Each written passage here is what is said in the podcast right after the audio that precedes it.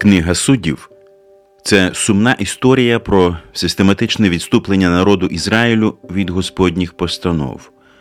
Але це також історія про Божу милість, прощення і відновлення відступників.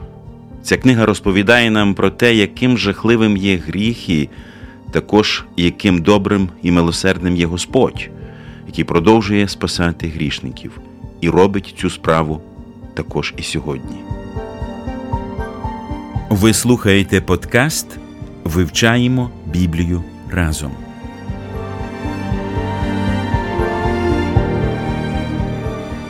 Мир дому вашому, друзі. Ми знову відкриваємо сторінки Святої Божої книги Біблії і продовжуємо досліджувати книгу суддів. З вами Олександр, Ростислав, Самуїл та Ангеліна. Книга суддів це історія про 13 єврейських провідників, суддів, серед яких 12 були чоловіками, а однією суддєю була Девора, жінка. Саме про подвиги Девори ми говоритимемо у сьогоднішньому випуску і розпочнемо його з молитви. Господи, ми відкриваємо Твоє Слово і просимо, щоб Ти благословив нас у цьому вивченні, щоб воно було плідним, і ми змогли духовно збагатитися істинами, які знаходяться на його сторінках. Амінь.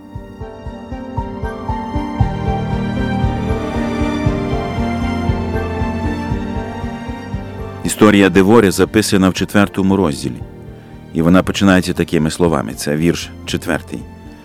А Девора, пророчиця, жінка Лапідота, вона судила Ізраїля того часу. І сиділа вона під Девориною пальмою між Рамою та Бетелом в Ефремових горах, а Ізраїлеві сини приходили до неї на суд. І вона послала і покликала барака, Авіноамового сина з Кедишу, Нефталимового. Е, Хто такий барак? Що ми про нього знаємо, крім того, що він Авінаамінов син з Кедешу Нефталімового? Барак означає блискавка, син означає нащадок, а Віноам означає батько мій благовоління. Тобто його ім'я означає, що Бог є батьком, який благоволить, який має милосердя, який має благодать. І ця дитина є сином батька, який виявляє благодать, який виявляє милість. І до нього послала Дебора до Кадешу. Якщо подивитись на слово Кадеш, то воно означає святість, ніби вона сиділа біля пальми і послала до барака, щоб він прийшов від святості Нефаліма. Скажіть, як ви вважаєте, яка святість на той час була у Нефаліма? Чи дотримувався він всіх заповідей постанов Господа Бога? Але чому Девора вибрала Варака? Типу, того, що от ці всі слова, святість, благовоління, типу, він такий самий хороший, чого вона вирішила позвати саме його? Я хочу, щоб ви звернули увагу на шостий і сьомий вірш. Давайте прочитаємо їх разом. І вона послала і покликала Барака, сина Авіноама з Кадешу Нефаліма, і сказала до нього: Зверніть увагу, ось наказав Господь, Бог Ізраїля, іди піднімись на гору Фавор і візьмеш з собою 10 тисяч людей, синів, тобто нащадків Нефаліма та синів Завулона. А я приведу до тебе до Кишонської долини Сісеру, начальника війська Явіна і колесниці його, і натовп його, і дам його в руку твою. І як реагує барак, і сказав до неї барак: Якщо ти підеш зі мною, він сприймає її слова, ніби це вона каже, але це не її забаганки, це не її бажання. Вона каже: Ось наказав Господь Бог Ізраїля. Тобто це наказ Господа. Сьогодні, наприклад, коли ми зустрічаємось і нас хтось щось просить, може це диякон просить, а може це взагалі викладач недільної школи просить, а може це взагалі людина, яка прибирає в приміщення, де збирається церква. І якщо вона нас щось просить, як ми сприймаємо ці слова? Чи сприймаємо ми ці слова як слова від Господа Бога, чи сприймаємо ці слова як просто від людини, яка в собі не має Господа? Ніби нас попросила якась людина на вулиці, яка не знає Господа Бога, яка не керована Господом Богом. І ми бачимо, що варак дивиться на зовнішність, хоча він розуміє її стан, її, ну не можна так сказати, посаду, але він розуміє авторитет цієї людини і каже: якщо твій авторитет ти долучиш до мене, до моєї справи, тоді я візьмусь за цю справу. А якщо ні, то ні. Незважаючи на те, що з першого погляду може здатися, що барак виглядає слабкодухим і очікує на людську підтримку, в новому заповіті ми бачимо інше свідчення про цю людину. Це послання до євреїв, 11 розділ. І що ще скажу?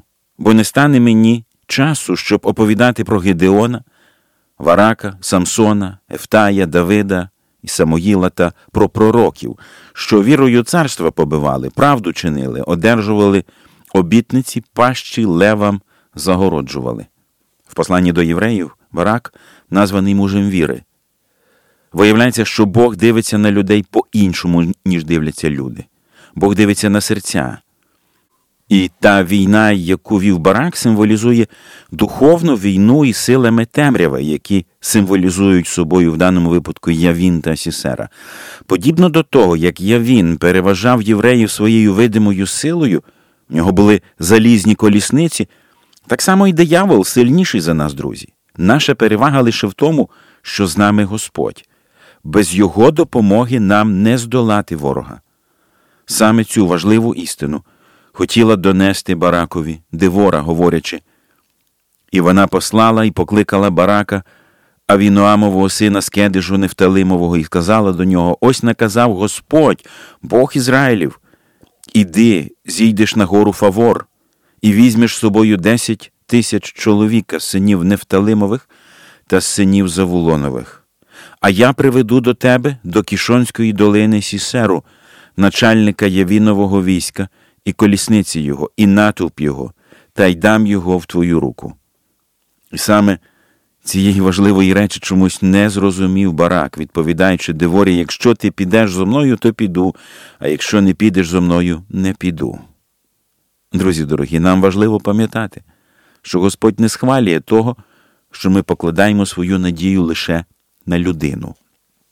У Біблії написано так говорить Господь, проклятий той муж, що надію кладе на людину, і робить раменом своїм слабу плоть, а від Господа серце його відступає. Це по особливому потрібно пам'ятати і нам під час цієї війни. Ми маємо надіятися на Господа і повністю йому довіряти.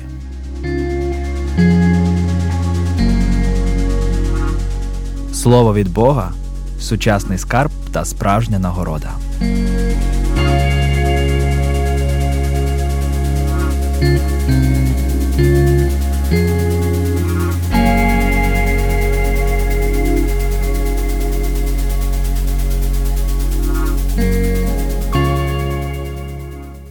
Чи міг він так реагувати на те, що сказала Девора, через те, що вона жінка? Через те, що вона жінка, він реагує таким чином, що він хоче її долучити до своєї справи.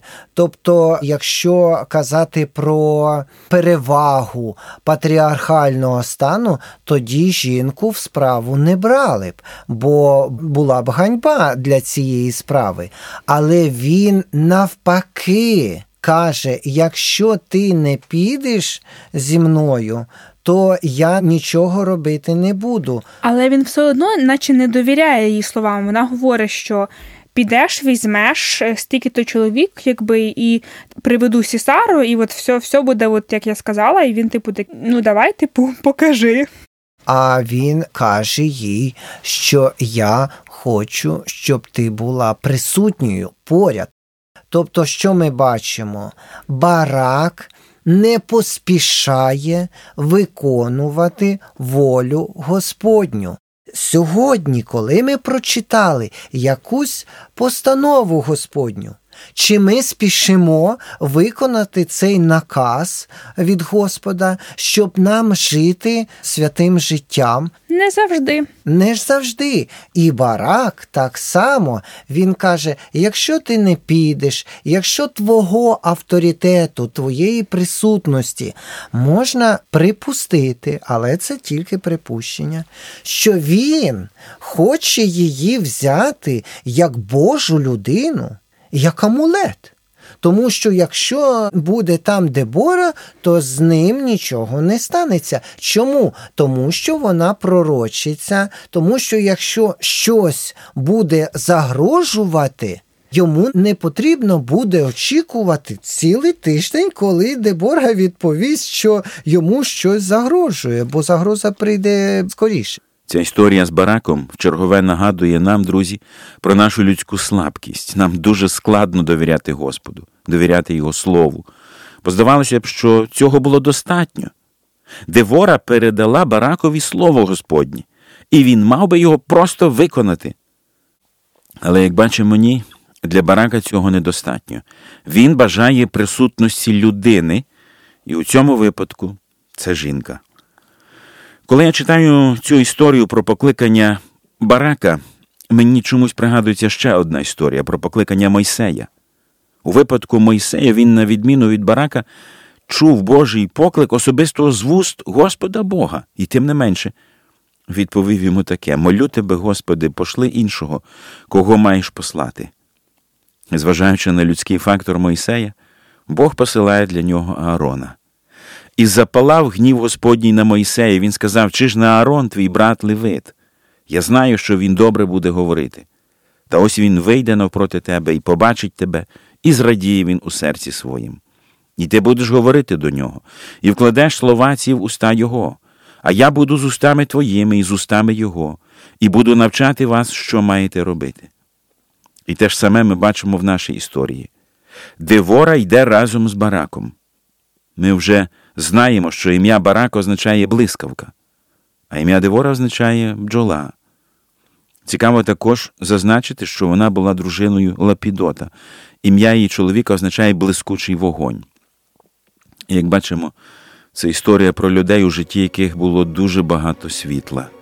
І вони несли це світло в темряву, і світло перемогло темряву.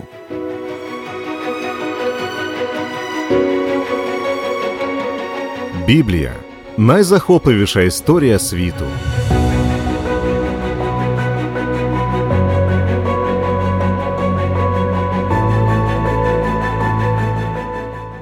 В певний період в Ізраїля дійсно був такий магічний світ, коли вони думали, що от привезуть ковчег, і тоді ми виграємо. Але ми знаємо, що іноді такого не було або ще щось. В попередньому розділі ми читаємо, що був суддя, який пішов з народом, і народ переміг. І можливо, він також думав: о. Якщо ось людина, з якою був Бог, буде з військом, тоді ми точно переможемо. Хоча Бог і так хотів віддати в його руку без різних амулетів і додаткової якоїсь допомоги. Ну, це більше говорить дійсно про віру барака. Так. І ми бачимо, що ця людина вона віруюча, але не зовсім віруюча саме в Бога Його Ізраїля. силу. Дійсно, от е, ваш коментар, мені здається, що дійсно він вірив в авторитет Девори, і він хотів, щоб відомий спікер да, або мотиватор, спіч-мотиватор якийсь допоміг йому зібрати команду. Але він не зовсім був знайомий з Богом, тому що одного откровення йому було недостатньо. Йому було треба якісь матеріальні докази присутності. Хоча Девора вже була старшою жінкою, і це ж і йти, і до війська, і на гору, і туди, і туди. Це не просто вже. І вона пішла. Ми бачимо, що для неї Господь був чимось більшим, ніж просто роботою або Так. бізнесом, або впливом на людей. В той самий час, коли Барак. Він каже: якщо ти не підеш, я не піду. Тобто я знехтую Божим пророцтвом, якщо тебе не буде поруч зі мною. Тобто це звучало типу так. Ну, не дарма вона себе називає матір Ізраїлю. Вона поставила свій пріоритет, вона хоче виконувати волю Бога. Так, це слушне зауваження, тому що барак в цьому випадку опускається на рівень дитини і каже: Мамо, якщо ти не підеш зі мною, я дитина, я не впораюсь. Але в нього батько був, який є батько милості який є батьком благодаті, і він це мав знати, що Бог буде з ним. Але не було такої практики, тому що Девора досить багато часу мала відносини з Господом Богом, досить багато часто бачила руку Божу. В барака такого досвіду не було. Тому дуже важливо, коли ми приходимо до Бога, коли ми пізнаємо Бога, і коли ми щось починаємо перемагати в духовній боротьбі, треба здобувати досвід і не опускати руки. Тобто, в якійсь мірі ми можемо сказати, що він сховався за спідницю. Ось. Краще я б сказав, що він сховався за спиною Девори, тому що коли ми читаємо спина, це ніби мур, ніби захист. Тому краще використовувати такі образи. Читаємо 9 і 10 вірші. А вона відказала: Піти, піду з тобою, тільки не буде твоя слава на тій дорозі, якою ти підеш, бо в руку жінки Господь передасть Сісеру. І встала Девора і пішла з бараком до Кедишу. І скликав барак Завулона та Нефталима до Кедишу, і пішло за ним десять тисяч чоловіка. І пішла з ним Девора. Тобто слава буде жінки, але говорить вона не про себе, хоча вона також багато що робить, скажімо так. Вона не сидить під пальмою вже, вона йде на фавор. Дуже цікаво, що коли ми читаємо на івриті, то тут використовується під словом слава не слово кавод, яке означає славу, а означає блиск. Тобто барак та блискавка. Барак, блискавка, яка відмовляється від сяйва. Е, Дуже цікаво. І він відмовляється від цього. Заради чого? І далі сказано дорогою, якою ти підеш. Тобто це мається на увазі, можна сприймати це буквально, як просто дорога, а можна сприймати як низка подій, вчинків, які ти зробиш. Рішення, які ти приймаєш. Так, рішення дуже важливо, що ти приймаєш і як ти робиш, якою ти підеш, тобто той напрямок, який ти вибрав, бо в руку жінки Господь віддасть сісеру.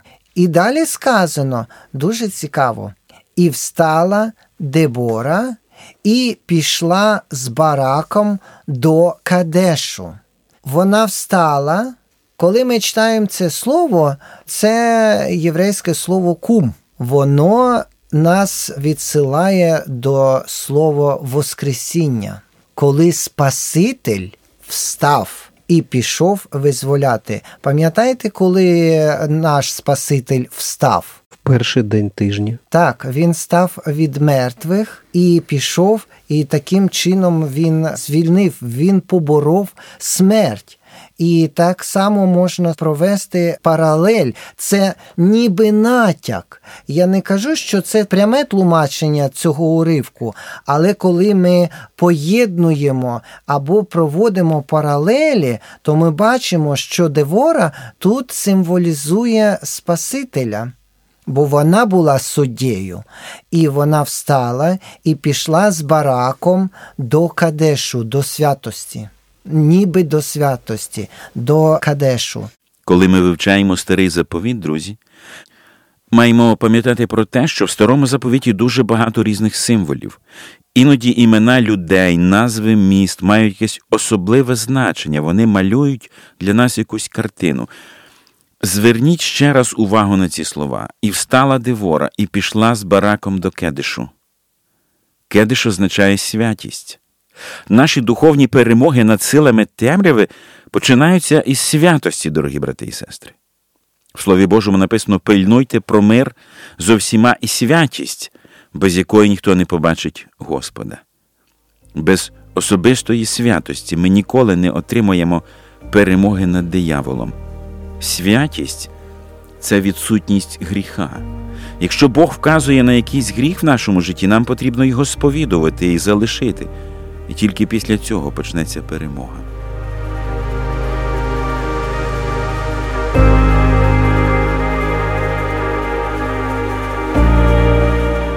Біблія потрібна завжди і в розпачі, і в щасті.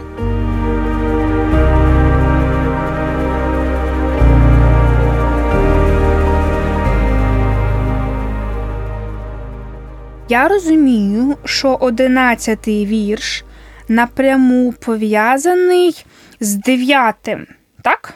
Тобто вона говорить: видасть сесеру в руки жінки.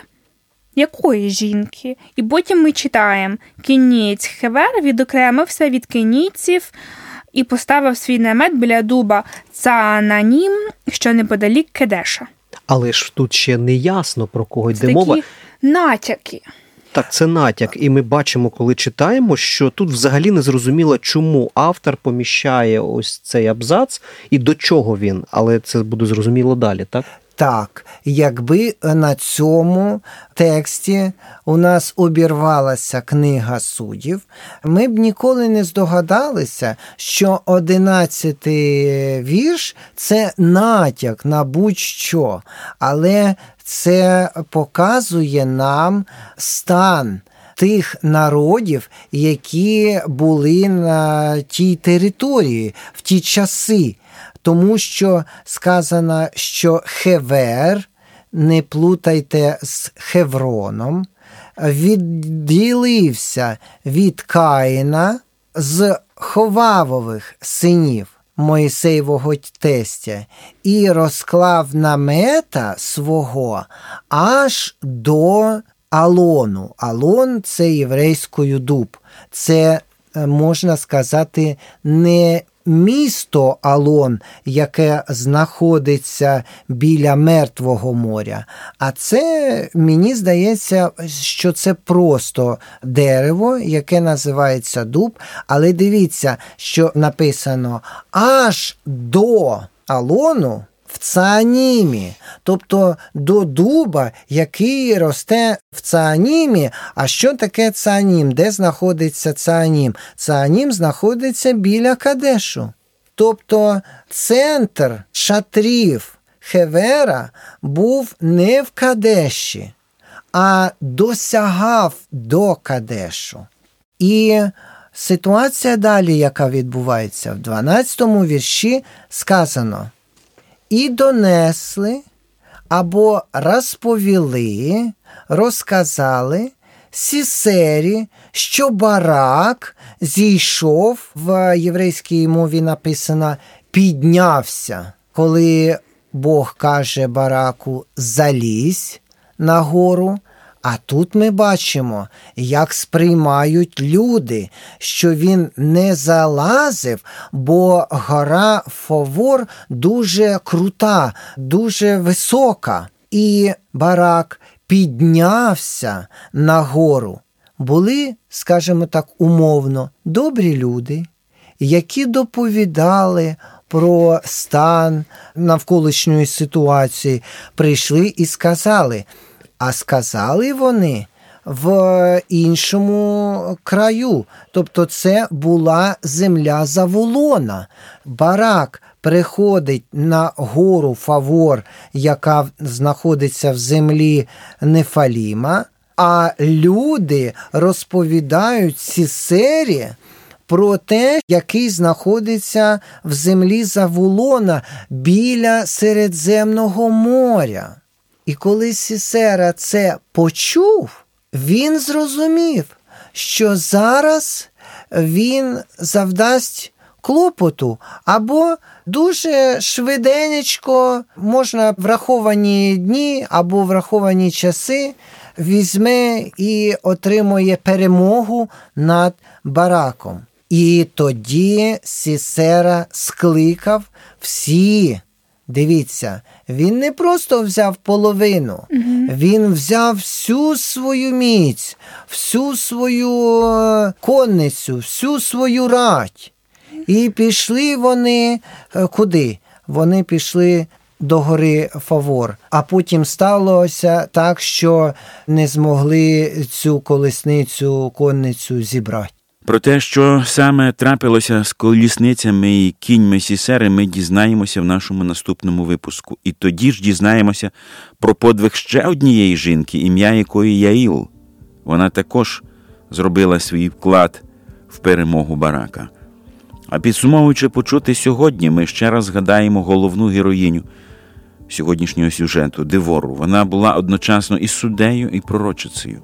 Вона чула голос Божий і передавала почути іншим. Вона була правдивою пророчицею.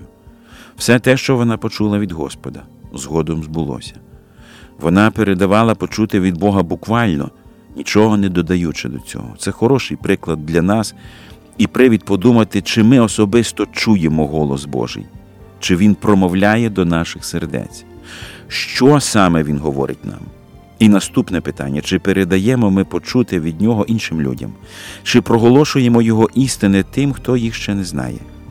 Нехай Господь допоможе нам бути уважними до Його голосу. А сьогодні наш час завершується. Божих вам благословень, друзі, і до наступних зустрічей.